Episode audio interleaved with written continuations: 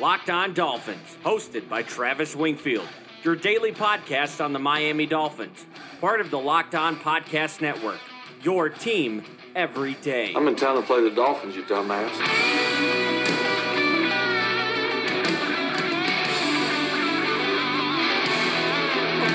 What's up, Dolphins, and welcome into the Friday, September the twentieth edition of the Locked On Dolphins podcast. I am your host, Travis Wingfield, and as always, I am here to bring you your daily dose of Miami Dolphins football. And on today's show, Josh Rosen gets the nod on Sunday. Miami adds a pass rusher. We'll detail those two moves. We'll lock it up for Lock of the Week, get into your Twitter mailbag questions, give you the viewing guide for the weekend, and of course, it is College Football Friday. All of that and more, but first, before any of it, I kindly invite each and every one of you to subscribe to the podcast on Apple Podcasts. Leave us a rating, leave us a review, give me a follow on Twitter. It was voted the number one follow on Dolphins Twitter, by Dolphins Twitter. It's at Wingfield N F L. The show is at Locked On Fins. If you guys want to find the video breakdown and written review of Taco Charlton, that's up on locked on dolphins dot com. He probably won't play on Sunday, and some other guys won't either. So with that, before we get into things, let's jump into the injury report. All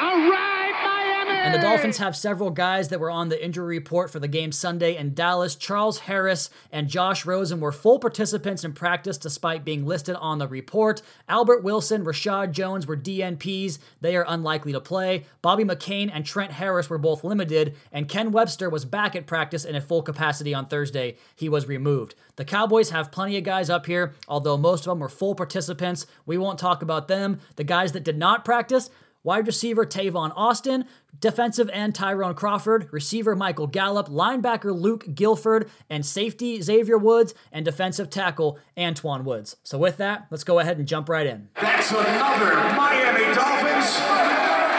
And we start the podcast today with the news that Josh Rosen was named the starting quarterback for Sunday against the Dallas Cowboys. His wait lasts only two games. Of course, Rosen has gotten spot duty against both the Patriots and the Ravens. He threw two interceptions and no touchdowns in those games and was under massive, massive pressure in both of those contests. Now, as far as what this move means, I think it was just time because of what Ryan Fitzpatrick showed you on game day out on the field on Sundays. Now, I do think that he did well to mitigate some of the pressure and some of the adverse circumstances that he dealt with. And Josh Rosen, this is all about his development and getting him ready and more comfortable to be the starter. And I still stand by my comment earlier in the season, or the offseason, I should say, when I said I think he needs some time to learn and grow and develop in this offense. And now he's going to get a chance to do that with live bullets, as maybe the idea going into the season was to preserve some of Josh Rosen's value around the league, or his perceived value, because if the Dolphins know more than us behind closed doors, which they do, then it would behoove the team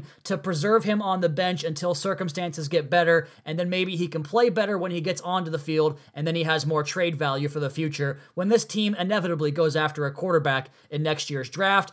And this move somewhat suspiciously comes right after a report that the N F L will investigate what the Dolphins are doing this year in their pursuit for the tank, which I don't want to spend a lot of time on because it's hilarious, it's laughable, it's comical, it's all those words that Stephen A. Smith uses every morning on his talk radio show when he gets outraged about, well, whatever he gets outraged about. It's dumb. This is well within the rules. There's nothing written against tanking your season or whatever you want to call what the Dolphins are doing, and it's nothing compared to what other teams have done to cheat in the past in this league. Hell, even Don Shula, the godfather himself, did some shady things with watering the turf at the Orange Bowl to make it steamy for the guests coming into the stadium, to keep the tarp off the field while it downpoured before that nineteen eighty-two A F C Championship game. This is nothing. Miami will be fine. They didn't break any rules.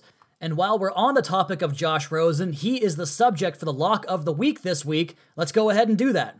You better lock it up. You better lock it up. No, you lock it up. You lock it up. Lock it up.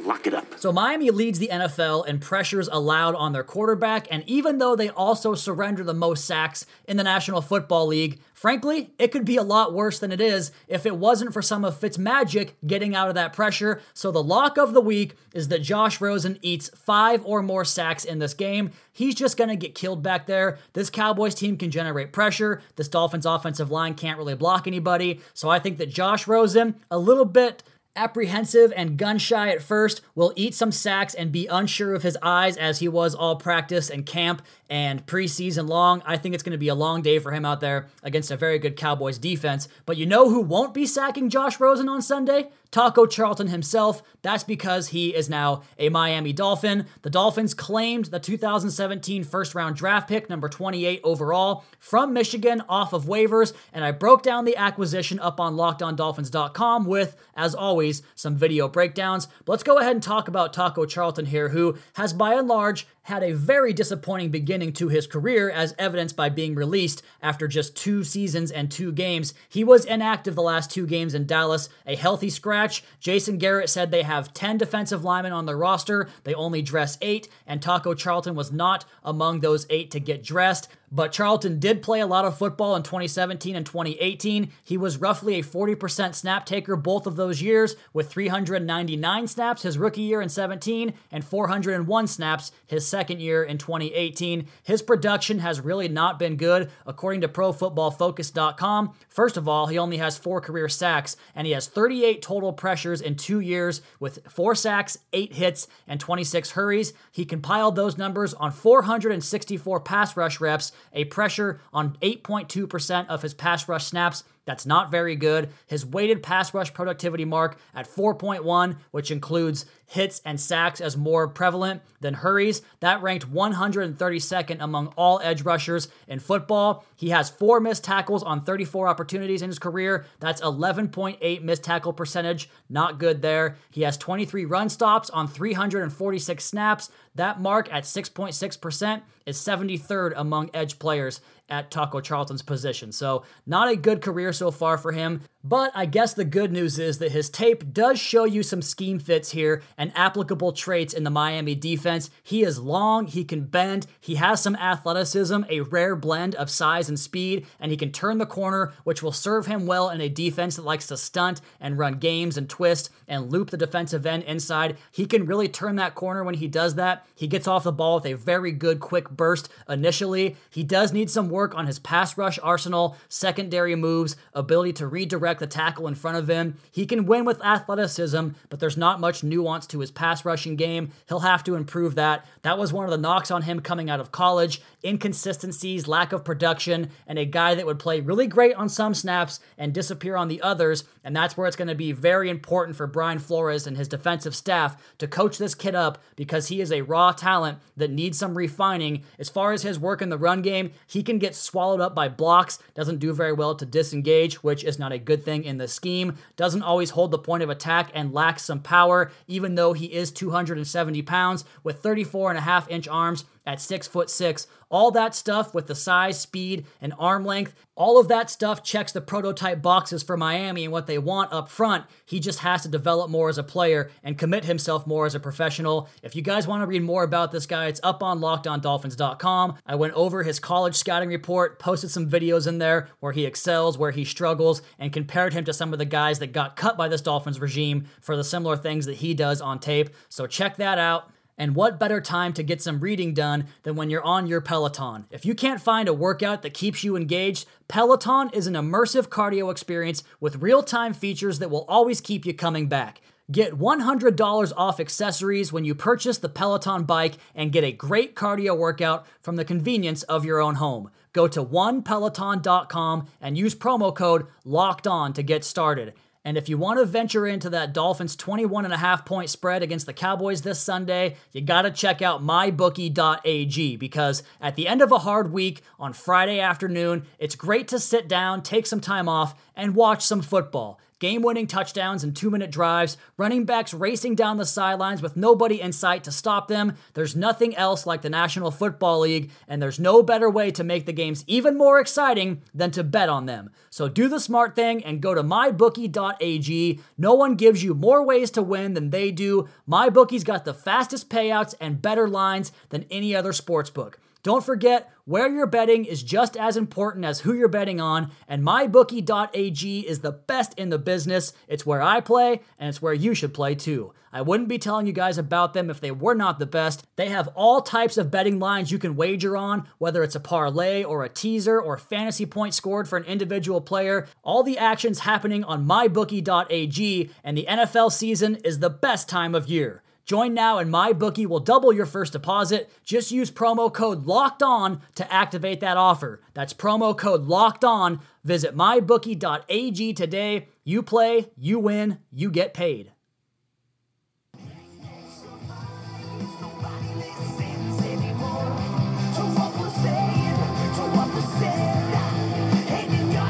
It is a beautiful Friday afternoon here on the Locked On Dolphins podcast. We are part of the Locked On Podcast Network, and I have to make an amendment to yesterday's show where I told you guys I had a second blue chip player on my list of Miami Dolphins blue chip players, and I completely omitted that segment in the show altogether because what do I always do when it comes to specialists in the National Football League? I forget them. I don't talk about them. And the Dolphins' second blue chip player is none other than place kicker Jason Sanders. So I apologize to you guys for that. I apologize to Jason for that. You are the GOAT kicker, son. And I wish I had a better memory and would have put that in the show. But regardless, we get it in anyways. And with that, let's go ahead and shift gears here and get into your questions again. You guys provide me so much material for the show. Absolutely insane how great you guys are at getting these responses in.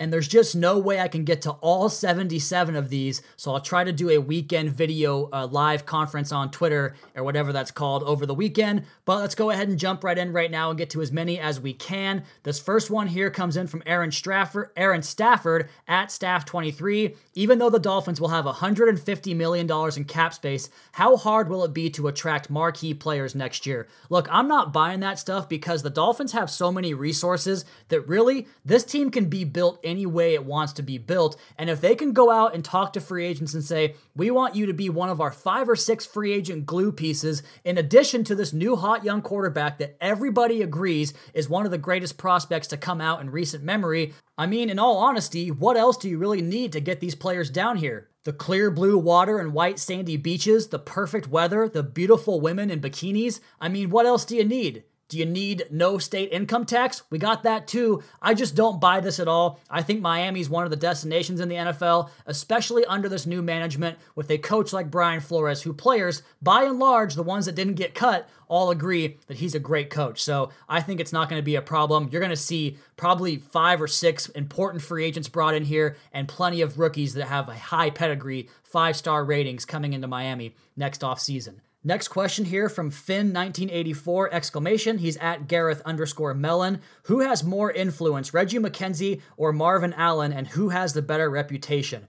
I would say that Marvin Allen does because he came from a program as a college scouting director who drafted Patrick Mahomes and Tyreek Hill and Kareem Hunt and Travis Kelce and Eric Fisher. The list goes on and on. He was the director of the college scouting department, meaning that he was the one that signed off on those reports and reported to the general manager to suggest those draft picks. So I believe he was a major influence in building one of the most, really most impressive rosters in the N F L right now. And Reggie McKenzie, for his own merit, drafted Khalil Mack and Amari Cooper. Now, he was the general manager who really struggled to get things going in Oakland. He did build a team that had that twelve and four two thousand sixteen season, but then, of course, fell back off. But he was really put behind the eight ball because you'll recall when he took that job in Oakland, he didn't have a bunch of his first-round draft picks because of the Carson Palmer trade, so he was always working from behind, and now he comes here. Why do those two guys come here? Because it's an attractive place where they planned on building all these resources. This is a scout's dream, a G M's dream, the way to build a team the way you want it. That's what brought these guys here. I think they're both very decorated. They have very high pedigrees, and they're thought very well of around the league. So I like them both. I think that's great. They're both on the staff. Next question here from Morgan Lewis. He's at Mo underscore Lou twenty. Ideal first four draft picks, in your opinion, are... Oh man, that's giving me a loaded gun right there because I love this draft class already. I love that Miami has four picks in the top thirty-three, essentially. We're going to start with Tua Tagovailoa. That much is clear. I really do want Jerry Jeudy. I know a lot of folks are against the idea of a receiver in the first round, but I think that building up around Tua Tagovailoa is the most important thing this franchise will do over the next five or so years. And who better than giving him not just the guy that has inherent chemistry built in with him,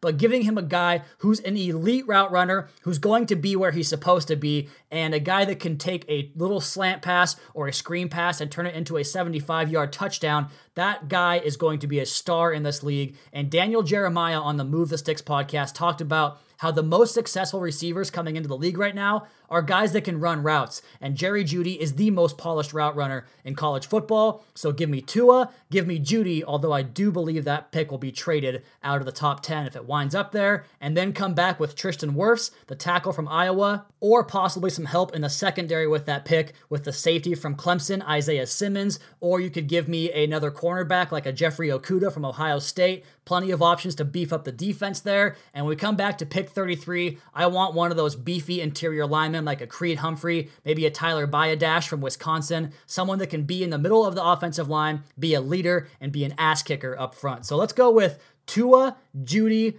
Simmons, and Creed Humphrey, the first four picks next year for your Miami Dolphins. Okay, we've got more questions about the first four picks of the draft, so I'm glad you guys are in tune to that. Glad we got that answer on there for you. Next one here comes in from Mister Stubborn. He's at Abduarte underscore one. We know the roster lacks talent, but are they at least playing more disciplined football than what was missing during the Adam Gase era?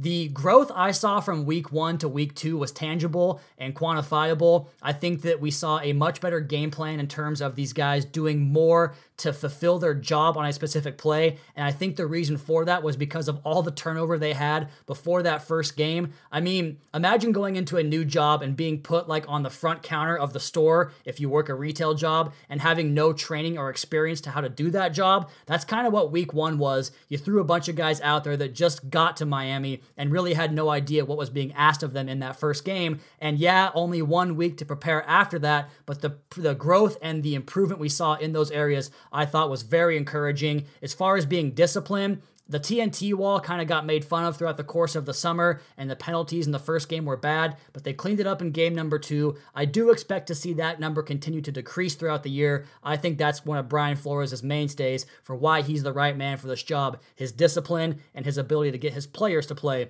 with discipline. Next one comes in here from Clinton Parrott. He's at Clint Parrott on Twitter. If the Dolphins succeed with the tank process and become contenders sooner rather than later, will other teams embrace the process and try to duplicate it? It is a copycat league. Hashtag fins up. Absolutely they will, and I think that's why the N F L is a little bit apprehensive about this plan the Dolphins have really gone all the way in on, and frankly, it was almost an accident that they got to this point with the Tunzel and Fitzpatrick trades because, as we talked about on the podcast, as I can confirm from sources, they did not want to trade those two guys at all. It wasn't like they were out there shopping them and dangling them around the league. They had calls coming in their way that continued to press on with certain values that they couldn't ignore anymore. We covered it on the podcast earlier in the week. Khalil Mack prices, quarterback prices, a potential top ten draft pick that really, in essence, if there's a quarterback on the board at that spot, you can turn that into two or three more first-round picks, and we're talking about Minkah Fitzpatrick, a guy that hasn't proven himself, getting you three first-round picks or two first-round picks. That's insane value. So I think that the Dolphins kind of got here by accident, and for a team to commit to do this another year after this, a team outside of Miami, you're going to have to get full buy-in from the top of the structure of the organization all the way down to the lowest coach of the coaching staff, and that's hard to do. So give this Dolphins franchise credit for getting everybody on the same page, realizing a vision, and executing that vision to the fullest. And then when curveballs were thrown their way, they found a way to maximize the value and get the most out of those curveballs and adjust and be adaptable to what happens on the fly. Because in this league, it's all about being adaptable, right? Adapt or die. And I think this Dolphins regime and staff and franchise has done a great job of adapting to what's been thrown at them so far this season.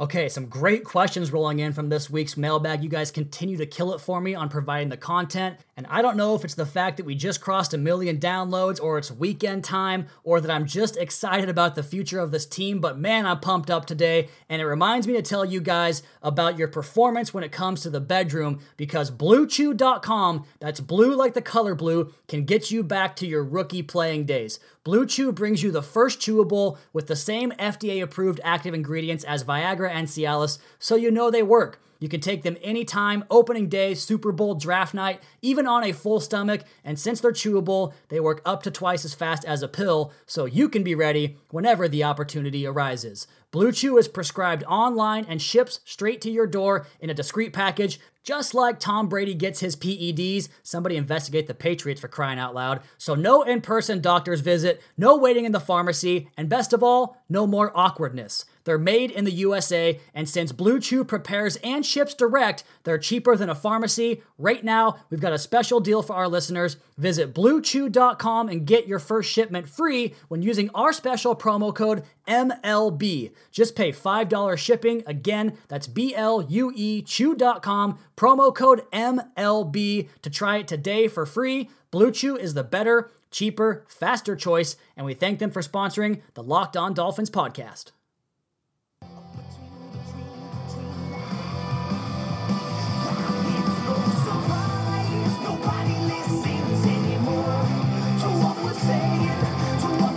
I brag a little bit on this podcast and on Twitter. I'm awfully proud of the things that have come my way over the last year. I'm very, very appreciative of the support I've received from every single one of you. Each download does more than you can possibly imagine for me and my future and my family here as I take care of them off of this podcast, really. And it just means so much to me. But let's go ahead and get back into bragging, because I used to absorb a lot of heat for my evaluation of Ryan Tannehill, and I'll own that till the day I die. I was wrong about his twenty eighteen season. It didn't go like I thought it would, but the more things unfold around my other quarterback evaluations, the more confident I become in those evals, because if you recall, the reason I got into this industry, I created a website back in twenty sixteen, third and ten dot com, where I graded quarterback performances, and I posted all of my write-ups watching every single snap of every single game of every single quarterback, and I posted those write-ups in Reddit message boards, on Twitter, back when I had like four hundred followers, and I would talk bad about quarterbacks I didn't like, and I would praise quarterbacks I did like, and as you can imagine, the fan bases reacted accordingly. I remember Giants fans and Ravens fans and Titans fans and Raiders fans really getting upset with me, saying I was a blind fool because of my negative thoughts on Eli and Flacco and Mariota and Derek Carr. And that twenty sixteen season, Derek Carr was an M V P candidate, but when you looked at the tape, his film did not match the numbers. So I got those right as far as being negative towards those guys, and I still have my misses. I thought Jared Goff was going to be an ultimate bust, but he has worked out very well there in Sean McVay's system. Now, on the good side of things, this is where I really want to brag, because my top-rated quarterbacks going back over the last five or six years were these guys. Kyler Murray was number one. He's played two games and passed for over three hundred yards in each of those first two games. He's the second player in N F L history to ever do that. Baker Mayfield was there. He changed everything about that Cleveland Browns organization, the way we hope Tua Tagovailoa will change this organization. And then next, the guy who needs no introduction, Patrick Mahomes. I loved that guy. I would bet on Texas Tech games, even though they were terrible, just because Patrick Mahomes always gave you a chance. And I also said that Lamar Jackson was the next best quarterback in that class, over Josh Rosen, over Sam Darnold, and over Josh Allen. So I just wanted to put it out there to clear my name, because I still get crap for it on Twitter. And as much as I hate when people pull up their old takes to prove they were right, I'm going to go ahead and just say on the podcast, I've done pretty good on the quarterback stuff lately, and I love Tua Tagovailoa. He is such a perfect prospect to me in so many ways. So maybe the bragging was too much, but I'm trying to qualify myself as a quarterback analyst, and I've certainly learned a lot from the last few years of doing this full time now, and Tua really checks off all the boxes that I look for when watching a quarterback. All right, I'm going to continue the mailbag on a Twitter live feed later on this weekend sometime. Not sure when it'll happen, but I'll get to those questions. Again, thank you guys for doing all those. And since it is Friday, it's time to transition into our final segment of the podcast on the weekend, of course, talking about College Football Friday. And we'll start with the scouting reports up on locked on dolphins dot com, tracking the top four quarterbacks in the nation. All four guys are playing this weekend. Tua comes up first. He's versus Southern Miss at home at noon on E S P N. Justin Herbert gets Stanford and the Cardinal. That's a good test for him. He'll be on E S P N at seven o'clock Eastern. Jake Fromm has the biggest one of the weekend. He plays at home against the Fighting Irish of Notre Dame. That game's at eight o'clock Eastern on C B S. And Jordan Love gets a good test in San Diego State, kind of Stanford South out there in San Diego. That game's at ten thirty on the C B S Sports Network. So all four of those games on T V for us. I will be in Washington State, or in Pullman, I should say, for the U C L A-Washington State game. So I'm going to get the Tua game watched. I'm going to write it up, and then I'll come back late, late Saturday Saturday night and write up the rest of those guys and probably have that report for you guys sometime on Sunday. But let's go ahead now and get into my college football picks. eleven and nine on the season. Not great, but I'm not losing. And we've got six more games here on the docket for you guys this week. Let's go ahead and get right into those. The first one, the nine o'clock kickoff on the West Coast out here, noon for you on the East. Northwestern's getting nine points against Michigan State. I like Pat Fitzgerald and the Wildcats. I know Clayton Thorson's gone, but Michigan State cannot move the ball on offense, so give me the points in a low-scoring game. Michigan, Jim Harbaugh and the Khakis are getting three and a half points against the Wisconsin Badgers. Wisconsin's a good team, but I'll take the points in a close game between the eleventh and thirteenth ranked teams in the country. Appalachian State, an F C S team, is only getting three points against the U N C Tar Heels. Give me App State in that game, baby. U N C is not that good. U C F, Getting eleven or giving eleven points to the Pitt Panthers, who played close last week with Penn State. They'll have an emotional letdown. Plus, U C F is a freight train right now. They'll cover that spread easily. Uh, West Virginia is in Kansas. The over-under is forty-nine in that game. Give me the over on that. Those defenses are garbage. Stanford is giving t- or getting ten and a half points rather from Oregon. Give me the Cardinal in that game as they fluster Ju- uh, Justin Herbert, and they'll cover that spread. So Northwestern plus nine, Michigan plus three and a half, App State plus three, U C F minus eleven. Uh, Virgin- West Virginia and Kansas over forty-nine points, and Stanford plus ten and a half points against the Oregon Ducks. And finally, I did tweet this list out, but in case you guys missed it, a viewing guide for the weekend. I already listed the games from Saturday involving the top four quarterbacks around the country. Of course, you guys can fill in the dots on the other ones you want to watch. I'm going to wait for the season to get deeper before I start putting other guys on the level of these top four quarterbacks. But Sunday, the late afternoon games are perfect for Dolphins fans after the Cowboys do what they do with Miami. The Dolphins, three teams that have high draft picks or whose draft picks the Dolphins possess, all play at four twenty-five Eastern on C B S. All three teams, Texans at Chargers, Steelers at 49ers, and Saints at Seahawks. All three of our teams that we want to lose are underdogs. Hopefully the favorites win those games and help the Dolphins three draft picks in the first and second rounds accordingly. And yes, I did omit the Dolphins from that list because while I'll be watching every Dolphins game from now until eternity, as I have for the last twenty or so years, I think we all know what to expect from the games this year, but at least At least we have vested interest around the league elsewhere and in college football. Plus, you get to watch Josh Rosen and guys like Taco Charlton, who probably won't play Sunday, but you get to watch these young guys try to build and develop. It's like an extended preseason. I'm excited for that. I'm excited for football all weekend long, and the tank will never get me down and ruin my football season. But as for today's show, guys, that is my time. The last of the episodes here on the week on the Locked On Dolphins podcast. Again, thank you for a million downloads this year. We've got big, big things coming on the Locked On Podcast Network. Very exciting times. And with that, let's go ahead and close up shop here. You guys all, please be sure to subscribe to the podcast on Apple Podcast. Leave us a rating, leave us a review. We're getting close to five hundred reviews on the Apple Podcast app. Check out the other Locked On Sports family of podcasts for all the local and national coverage of your favorite teams. Follow me on Twitter. It's at Wingfield N F L. You can follow the show at Locked On Fins. Keep up to date on the Daily Dolphins blog over at locked on dolphins dot com. You guys have a fantastic weekend. We'll talk to you on Sunday night for a recap edition of the Locked Locked On Dolphins podcast, your daily dose for Miami Dolphins football. Fins up. Enjoy your weekend. Go Cougs.